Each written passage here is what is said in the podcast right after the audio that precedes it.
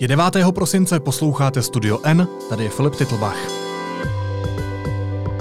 Dnes o razi v domě, který pronajímá ruská ambasáda a o dětech husákových dětí. Sérii rozhovorů deníku N s mladými lidmi, kteří žijí ve svobodě a nadbytku a taky v obavách o naši planetu.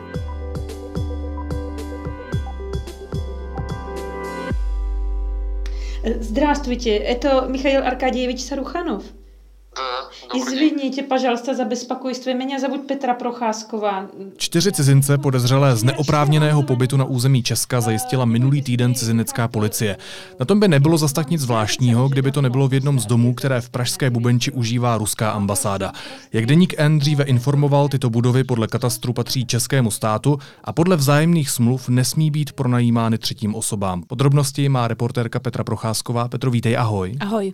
Jak ta razie vypadala? My jsme Víme u ní to? nebyli, mhm mm-hmm. víme to trošku, nebyli jsme u ní, ona taky probíhala v takových nepříliš lidských hodinách, velmi brzo ráno, ale protože my máme dlouhodobě eh, dobrý kontakt s obyvateli těch domů, všech těch čtyř, ona probíhala jenom v jednom, eh, tak eh, se poměrně rychle a detailně dozvídáme věci, které se kolem těch domů dějí. Takže jsme se dozvěděli i toto, dozvěděli jsme se, že například jeden manželský pár byl ještě v posteli v pyžamu, eh, byli vytaženi z postele, policie si tam něco fotila, ale já si myslím, že eh, to je běžný způsob eh, Hmm. kontroly eh, třeba v těch ubytovnách, kde velmi často bydlí lidé, kteří nemají povolení k legálnímu pobytu, jenom je na tom pikantní, že v to proběhlo v domě, který vlastně patří eh, diplomatům ruským. A kolik těch lidí eh, česká cizinecká policie odvedla? Eh, To víme? Česká cizinecká policie nám potvrdila, že Terezie proběhla.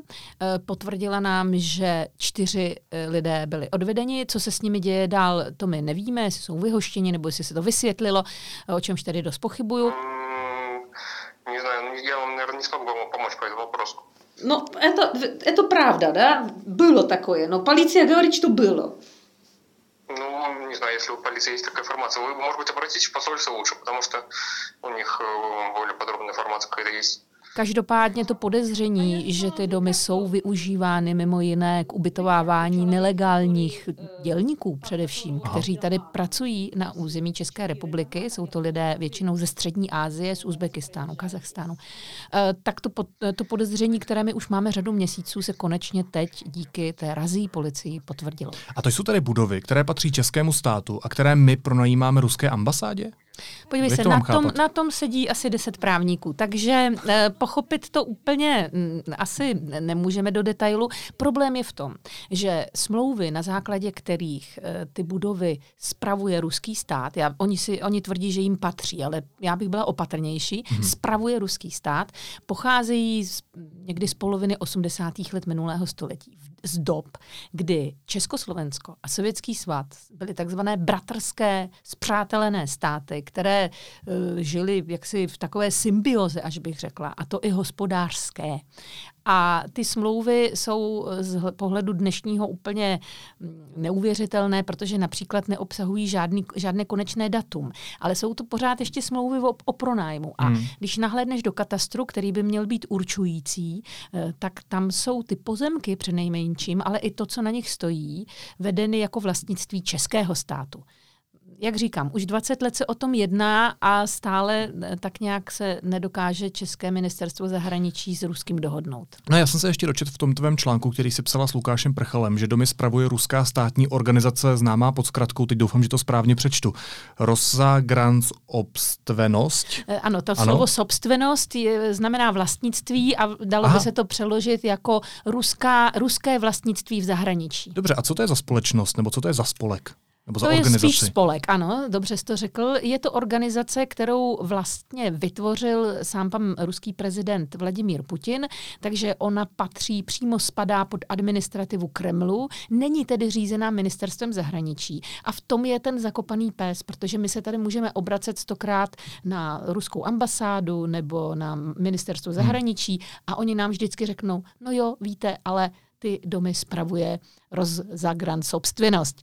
Takže mm, a v, z Kremlu nám neodpovídají, tam já opakovaně píšu, ale Kreml je k mým výzvám uh, hluchý. A když jsi psala aspoň na tu ruskou ambasádu v Česku, odpověděli nějakým způsobem, zvedali telefony?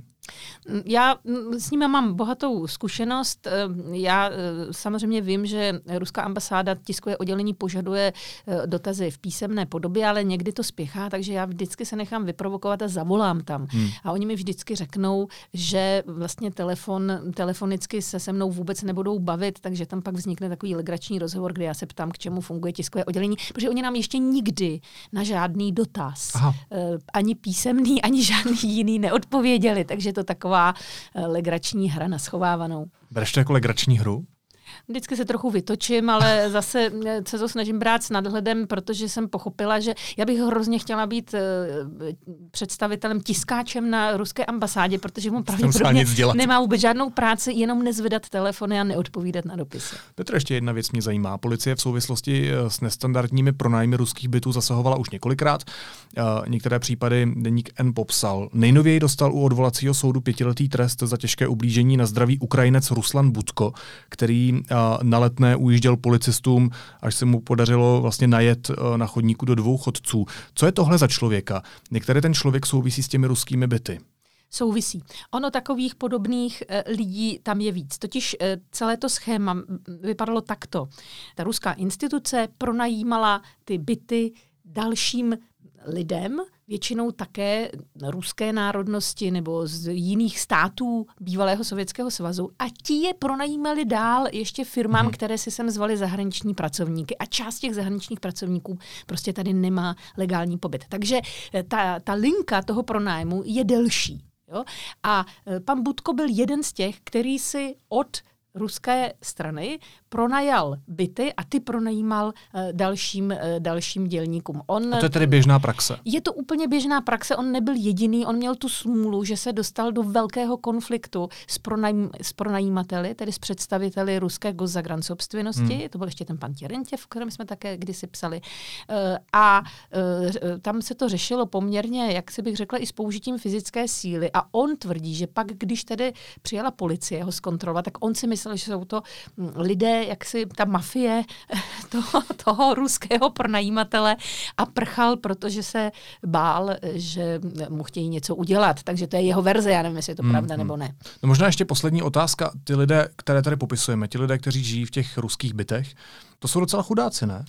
Eh, ano, to je totiž tam jedna strašně zajímavá věc. To jsou většinou starší lidé, kteří tady žijí už opravdu dlouho. Oni tady třeba dřív pracovali jako obchodáci nebo prostě na ambasádě nebo ně, něco hmm. spojeného s reprezentací ruského státu. A pak tady zůstali a mají možnost bydlet v těch bytech. Aha. Já jsem si pořád kladla otázku, proč tam zůstávají, když ta situace je tam tak dramatická. V jednom nejde teplo teď, jinde neteče voda, jinde jim vysadili vchodové dveře. Do toho razie. Do toho razie ty ceny už dneska jsou srovnatelné s nájmy běžnými v té lokalitě. No a pořád nemohu pochopit, proč oni se neodstěhují. A myslím si, že je to prostě taková ta trošku ruskosovětská mentalita, že hold prostě tam bydleli vždycky, tak tam budou bydlet pořád a nechápou vlastně, co se to děje a hmm. nejsou schopni nějaké akce. Hmm. takže je to taková jako strašně smutný pohled na to, jak ruský stát se chová ke svým vlastním občanům a ještě v zahraničí. Kauzu ruských bytů u nás sleduje Petra Procházková. Petro, díky moc. Hezký den. Na řadě je teď krátká reklamní pauza. Za chvíli jsme zpátky. T-Mobile televize přijíždí vánoční dárek první třídy. Přes Vánoce si k vašemu tarifu můžete zdarma projet všechny naše exkluzivní stanice, včetně Premier Sport. Příští zastávka je T-Mobile.cz lomeno Vánoce. Následují krátké zprávy, které by vás dneska neměly minout. Dopravní fakulta ČVUT zjistila, že letos podepsala dohodu s čínskou společností, která se nově objevila na sankčním seznamu Spojených států. K ničemu nás to nezavazuje. Ministerstvo nám poradilo, ať jsme opatrní, reaguje škola. Zemřela nejstarší obyvatelka Česka. Magdaleně Kitnerové bylo 108 let, žila v Kroměříži. Zprávu přinesla Česká televize. Policie v souvislosti s výbuchem paneláku v Prešově obvinila tři lidi z trestného činu obecného ohrožení. Vyšetřovatel pro ně žádá vazbu. A Finsko bude mít nejspíš nejmladší premiérku v historii. Sociálně demokratická strana Finska, která vede vládní koalici pěti stran, zvolila jako svou kandidátku do čela kabinetu 34-letou dosavadní ministrině dopravy a komunikací Sanu Marinovou. V úterý z funkce premiéra kvůli koaličnímu sporu odstoupil Antti Rinne.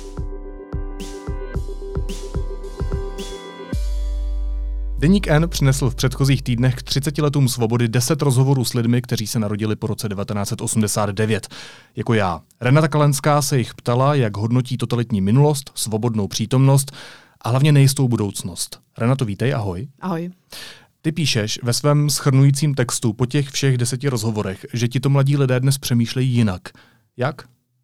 Jsou neuvěřitelně nad věcí, jsou sebevědomí, a ono se to projevovalo třeba při autorizaci. Eh, byl to jejich první rozhovor. Oni to třeba nedali zautorizovat, myslím dva byli, že to ani nedali přečíst rodičům. Byli to mhm. vlastně lidé od 14 do 22 let. Byla tam jedna výjimka, to byl 12-letý kluk byla jedna výjimka, která se teda odehrála, byla nepříjemná, tak to byla eh, 21-letá slečna, která, když přečetla po sobě svůj text, tak usoudila, že nemá žádné právo na to, aby mluvila o minulosti, přítomnosti a už vůbec ne budoucnosti, takže ten rozhovor padl pod stůl a to byla fakt jediná. Jinak oni tam opravili dvě, tři slova uh, nebo vůbec nic a to mě opravdu naplnilo nadšením, protože já jsem čekala, že se v tom budou nímrat, budou to hmm. přepisovat, hmm. budou to psát, jakoby, aby to bylo celý uh, strašně uhlazený, jako je slohová práce práce, nic takového se nedělá. Bylo jim to jedno prakticky? Bylo jim to jedno, byli nad věcí. Z těch rozhovorů, který se s nima vedla, eh, vyplývá z toho, že se tahle generace bojí o svoji budoucnost? Bojí. Bojí se z jednoho prostého důvodu a to je stav planety. Vlastně nejlíp to shrnul ten 12-letý Krištof Bárta z Litoměřicka, který řekl, eh, vy nám tady ničíte planetu, pak si umřete a my na ní budeme muset žít. Vlastně to je ten eh, hlavní problém, který oni mají v hlavě. Eh, třeba Greta Thunberg jim je velmi blízká, ačkoliv uh, moje generace a starší generace ji velice spíše karikuje a tak dále. Uh, takže eh, tohle je pro ně bolavé téma a bojí se budoucnosti. Naopak jim je úplně eh, vlastně jedno a jsou, nebo není jim jedno, ale jsou nad věcí, co se týče přítomnosti. Já žiju v takové své sociální bublině, kde všichni řeší Babiše, Zemana, co strašného se zase stalo. Jim to je jedno. Oni prostě vědí, že až oni budou mm-hmm. v mhm. tom produktivním věku. Jako čekají na svůj čas? Tak oni dávno tady nebudou tyhle lidé, takže oni to prostě neřeší. Jim je Babiš jedno, jim je Zeman jedno. To mě překvapilo je vlastně fér tobě, jako zástupci té generace, která byla před nimi, říkat, že jste nám zničili planetu? Tak byl to jejich názor a oni neříkali, uh, já jsem to možná řekla špatně, vy nám ji ničíte a neřešíte to. Hmm. Jo, maximálně teď o tom mluvíte a pořád se nic neděje. A proč by to neříkali mě, tak, tak jo, oni samozřejmě na mě neútočili, ale mluvili k mý generaci, ano. A když mluvili k tvojí generaci, to znamená i ke svým rodičům a prarodičům, tak jak je hodnotili? Pěkně. Sice, sice říkali, že ten přístup k životu je třeba uh, odlišný právě už tím jejich nadhledem, tím, že oni řeší jiná témata, ale vlastně si těch rodičů velice vážili. Jo, nezažila jsem, eh, že by tam byl nějaký jako odstup, možná jsem měla jako štěstí v úzovkách hmm. při výběru témat. Mě taky mnozí lidé vyčítali, že si záměrně vybírám lidi, kteří toho hodně vědí o světě a které svět eh, zajímá a kteří mají to jedno téma, to životní prostředí a přišlo to vlastně té starší generaci e, nenormální. Já jsem si je fakt nevybírala účelově. Jaký byl ten klíč? Klíč byl, že jsem se občas tak někde ve společnosti zeptala, neznáte někoho mezi 14 a 22 lety, jediná podmínka je, že je nějak zajímá okolní svět. Mm-hmm. Ať už mají názor pravicový, levicový, jakýkoliv, ať jsou to anarchisti, to mi bylo úplně jedno. Ale kdyby se nezajímali vůbec a jenom koukali do mobilu, tak asi by nebylo o čem mluvit. Tak to bylo vlastně jediný kritérium. Co měli společného ti lidé, které zajímá svět, ti mladí lidé? Měli společného právě to, o čem jsem před chvíli mluvila, a to bylo, že ta přítomnost je nepálí tak jako nás. Oni přitom chodí demonstrovat, ale když jsem se, eh, chodí na eh, demonstrace milionů chvilek pro demokracii, někteří z nich teda, ale eh, nestalo se, že by byli strápený tím, že Babiš má tuhle kauzu a staví se k téhle kauze takhle a Zeman řekl tohle ve svém týdnu s prezidentem. Prostě oni to no jo, ale byla ty si strápená v 15 dní v podstatě. Tak já jsem tam měla i 20 leté lidi. V 15 letech, když mě bylo 15, tak byla revoluce Takže mě to vlastně jako zajímalo. Ale předtím mě ta šeť samozřejmě uh, obklopovala a v 15 letech jsem neměla žádné uh, disidentské výpady. To je, ne, vlastně se ptám na to, jestli to není podmíněné tím věkem. Když je ti 15 až 20, jestli se vlastně úplně zajímáš o tu přítomnost. Tak oni se zajímaví o přítomnost globální. To znamená, že jsme zase u toho životního hmm. prostředí. Zajímá je téma uh, eh, LGBT komunity. A na, naopak mě překvapilo, že je nějak moc nezajímá třeba eh, gender. Hmm téma, ne, nezaj, nezajímají se o feminismus, protože, tak jak jsem to pochopila, já jsem se teda na, konkrétně na feminismus neptala všech, ale uh, těch, s nimiž jsem o tom mluvila, uh, ty to nezajímalo z toho důvodu, že jim to přijde už zbytečné. Protože, no, protože nepotřebují nechápou, bojovat, protože v tom ano, žijí. Hmm. oni nechápou, proč by muži měli mít nějaké význačnější postavení. Hmm. Prostě oni asi předpokládají, že za, za uh, jejich uh, produktivního věku už uh, to bude normální, že ženy budou vydělávat uh, stejně jako muži, což samozřejmě není úplně jisté. Je to zvláštní, protože já v tom taky nežiju. Já mám vlastně taky pocit, že tohle není téma, který bych měl řešit ve svém životě. Čím to je, že vy to řešíte a my ne? A tak, nechci polarizovat jako generační společnost. Ne, tak. Eh, zeptej se třeba eh, mé kolegyně Jany Ustohalové nebo mé kolegyně Jany Cíglerové, protože oni jsou feministky. Já si tak žiju a myslím si, že se možná i chovám jako feministka, ale necítím to a to téma neprožívám. Hmm. Já si ho prostě žiju. Um, když se ještě vrátíme do minulosti, co těm lidem, se kterými jsi mluvila, říká totalita? Nebo režim před 89 šeť, nesvoboda. Eh, když jsem se jich ptala, všech jsem se vlastně ptala, za co by se nechali zavřít do kriminálu, byť je to samozřejmě strašně jednoduchá otázka v době svobody. Hmm. Ale oni všichni do jednoho mluvili o svobodě slova jako o nejdůležitějším tématu, pro které by se nechali zavřít. Hmm. Nikdo z nich vlastně neřekl, že by se nenechal zavřít za nic.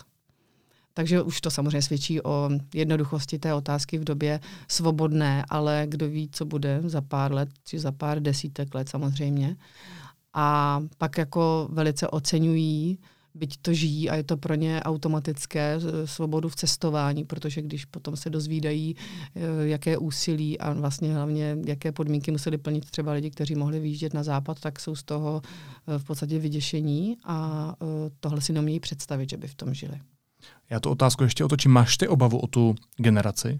Já vůbec, ale pravda je, že oni se do té doby mohou tak sformovat, až třeba, protože mnozí z nich teda i říkali, že jsou ochotní do politiky, takže o, sformovat ve smyslu zdeformovat, že třeba se za 20 let jako tady nic moc velkého nezmění. Vem si, že Václav Havel eh, po revoluci říkal, že ta změna, ke které dojde, je otázka eh, jedné uh, generace, generační výměny, která podle něj uh, nastane za těch 20 let. Hmm, hmm. Vždycky mluvil o 20 letech a pak sám říkal, jak se spletl, jsme 30 let a nějak moc se tady Nic se moc toho nezměnilo. Hmm.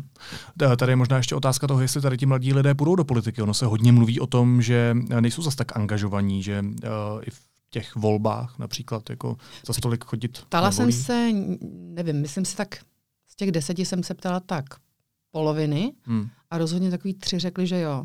Že by, šli, že by chtěli že, do politiky. Um, že, Někteří by vysloveně chtěli. Dva vím, že dva kluci vysloveně chtěli a jeden kluk to připouštěl s tím, že možná by to bylo spíš jakoby záležitost odborná, protože on studuje sociologii hmm. a věnuje se problematice chudých. A pak tam byly asi dvě holky, které řekly, že by nechtěly být v tomhle prostředí, které je v podstatě jako otravné a neumějí si představit, že by svůj život prosadili na schůzích nebo v parlamentu, to je pravda. Ale nebyl tam vlastně, to je to, co říkáš, jako jak, v čem je ta generace, nebo jak se ptáš, v čem je ta generace jiná, tak o, oni nemají ten odpor vůči politice. Jakože ptám se, kde koho mé generace, jestli neuvažuje o vstupu do politiky a všichni říkají ne. A jsou to ne, vlastně ne, aktivní lidé. Ano, hmm. tak. Ty jsi v tom svém seriálu měla především lidi, kterým bylo na 14 let, ale byl tam jeden člověk, kterýmu bylo 12, tuším. Ano, toho mi uh, potkal jsem v knihovně Václava Havla Zdenka Bártu, což je bývalý senátor a dnes uh, evangelický farář v Litoměřicích. A ptala jsem se ho, jestli neví o někom mezi 14 a 22 lety. On říkal, to je skvělý, já mám 14 letého vnuka. A jsem říkal, to je, to, je, to je taky skvělý, tak já si za ním do Litoměřic dojedu. On říkal, ne, ne, já vám ho zítra přivezu do Prahy. Tak mi ho mhm. přivez autobusem a seděla jsem s jeho Krištofem, který byl takový hrozně sympatický, takový kluk s patkou, takový hrozně v pohodě. Tak jsme seděli v nějakém asijském bistru hned u nádrží Florence. A já jsem mu říkala to, co všem respondentům, protože jsem tam nedělala žádné životopisné tabulky, tak mi něco o sobě řekni. A on, tak je mi 12. tak jsem vykulila oči a jenom jsem zakřičela na uh, pana Bartu, uh, pane Barto, vašemu vnukovi není 14, ale 12, abyste jako byl v obraze. A ten kluk mě strašně překvapil. Čím? Uh, tím, že jo, jeho tatínek je teda taky farář, s rodiči se příliš o politice nebaví, ale hodně jí diskutuje uh, s dědou. Zdenek Bár to byl jeden z prvních artistů vlastně. A bylo to na tom rozhovoru znát, takže v podstatě kdo to čte, tak má pocit, že, mluví, že mluvím s 20-letým klukem. A až jsem si jako během toho rozhovoru, když jsem viděla toho, toho roztomilého kluka s tou patkou a s těma červenýma kšandama, tak jsem si říkala, to je až nenormální, jak ten kluk mluví. No a úplně jako ke konci z něj teda to dítě vyhřezlo, protože jsem mu říkala, ano a za co by ses jako nechal zavřít do kriminálu? A on, no tak jsem čekala tu svobodu slova, hmm. že? A on, no tak kdybych třeba v centru města odpal bombu. A já jsem říkala, počkej, jako jak bombu? A on, no ne, počkejte, jako odvolávám, jako ne jako terorista, ale víte, já strašně nadělám bomby. Já mám doma uh, věci na výrobu střelného prachu, já furt něco vyrábím a furt to vybuchu. Já říkám, jako pane bože, kde? A on, no, u nás na faře je zahrada a tam vzadu na farní zahradě tam nikdo nechodí, tak tam já furt něco odpaluju. Bomby na farní zahradě, OK. Ano, já jsem říkala, tak, tak fajn, tak to bude hezký konec rozhovoru a říkala jsem mu, tak mi ještě prosím tě řekni na sebe mailovou adresu a ti to pošlu k autorizaci a on říká, pan tečka bomba zavináč. Takže úplně ke konci rozhovoru z něj to dítě vyhřezlo úplně prostě jako mm-hmm. doplných. No. Zajímalo by mě úplně na závěr, uh, kde jsi vzala tu motivaci, nebo kde se v, v tobě vzal ten nápad, tenhle seriál udělat? Já jsem v létě byla se svými dětmi na tenisovém táboře jako zdravotnice.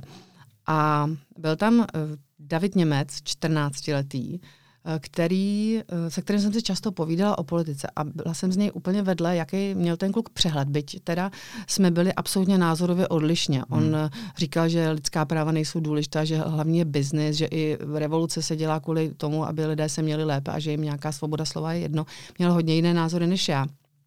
Nicméně ten kluk uh, žil nej, nejprve v Číně, to už asi od uh, miminka, potom v Indii, opět v Číně, v Rusku a teď je rok v Praze. Mm-hmm. Takže jeho formovala tato prostředí, je teda z podnikatelské rodiny a uh, ty debaty s ním byly neuvěřitelné. Já jsem si říkala, to je hrozná škoda s tím klukem neudělat rozhovor. Hmm. Tak jsem se s ním domluvila a pak mi to přišlo vlastně uh, strašně taková rána pěstí, jako jo, proč, proč jenom s jedním. Ano, hmm. tak uh, jsem si řekla, že by nebylo špatné zkusit udělat celý cyklus o mladých, jak vlastně, jak, jaký jsou dneska lidé, kteří ve stejném věku před 30 lety demonstrovali. Kam se to vlastně za těch 30 let posunulo. A jestli by demonstrovali taky? Ano.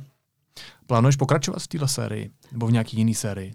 Tak uh, o tom jsem nepřemýšlela, ale myslím si, že já jsem si sama pro sebe tu generaci popsala dostatečně, včetně toho, že když mi bylo vyčítáno, že tam jsou všichni teda jako znalí věci, hmm. tak jsem i mluvila s 14-letou dívenkou z vesnice, která uh, mi sama říkala, že její politika nezajímá, že její spolužačky, spolužáky nezajímá, že o Václavu Havlovi teda ví, že byl uh, poslední československý a první český prezident a jenom, že kolem něj se vznáší dobro. Jo, to vlastně byla její jediná představa o Havlovi, ale zároveň tam byla fantastická sebereflexe, kdy říkala, je to špatně, naše generace by měla vědět víc, měla by se zajímat víc. Takže já si myslím, že uh, jsem si tu generaci sama pro sebe definovala docela. A, Mají to zakódováno. Uh, ano, ano. A doufám, že i čtenáři to brali tak, že to v podstatě jako pokrylo tu uh, dnešní generaci mladých. Takže já další takový cyklus neplánuju a ráda bych zkusila po novém roce jiný cyklus a to je lidé, kteří se snaží pozvednout svůj, svoji vesnici, svůj městy, městečko a už jsme se na tom domluvali s kolegyní Adelou Skoupou, že bychom mohli něco takového, už máme pár typů, tak možná, že to bude taky zajímavý cyklus. Říká autorka série Děti Husákových dětí Renata Kalenská. Renato, díky moc. Taky děkuji. Protože se blíží Vánoce, máme pro vás tip na dárek pro blízké, kteří rádi čtou a chtějí mít přehled o světě. Na webu Deníku N najdete vánoční předplatné našeho titulu. Pokud si předplatíte tištěné noviny alespoň na tři měsíce, můžete si k tomu vybrat jednu z našich knih. Americký deník, vědu podle abecedy nebo nově tváře normalizace. Děkujeme všem, kteří podporují nezávislou novinařinu. A na závěr ještě jízlivá poznámka. Dneska je Mezinárodní den boje proti korupci což je den, který v Česku spolehlivě nikdy neprohlásíme za státní svátek. Naslyšenou zítra.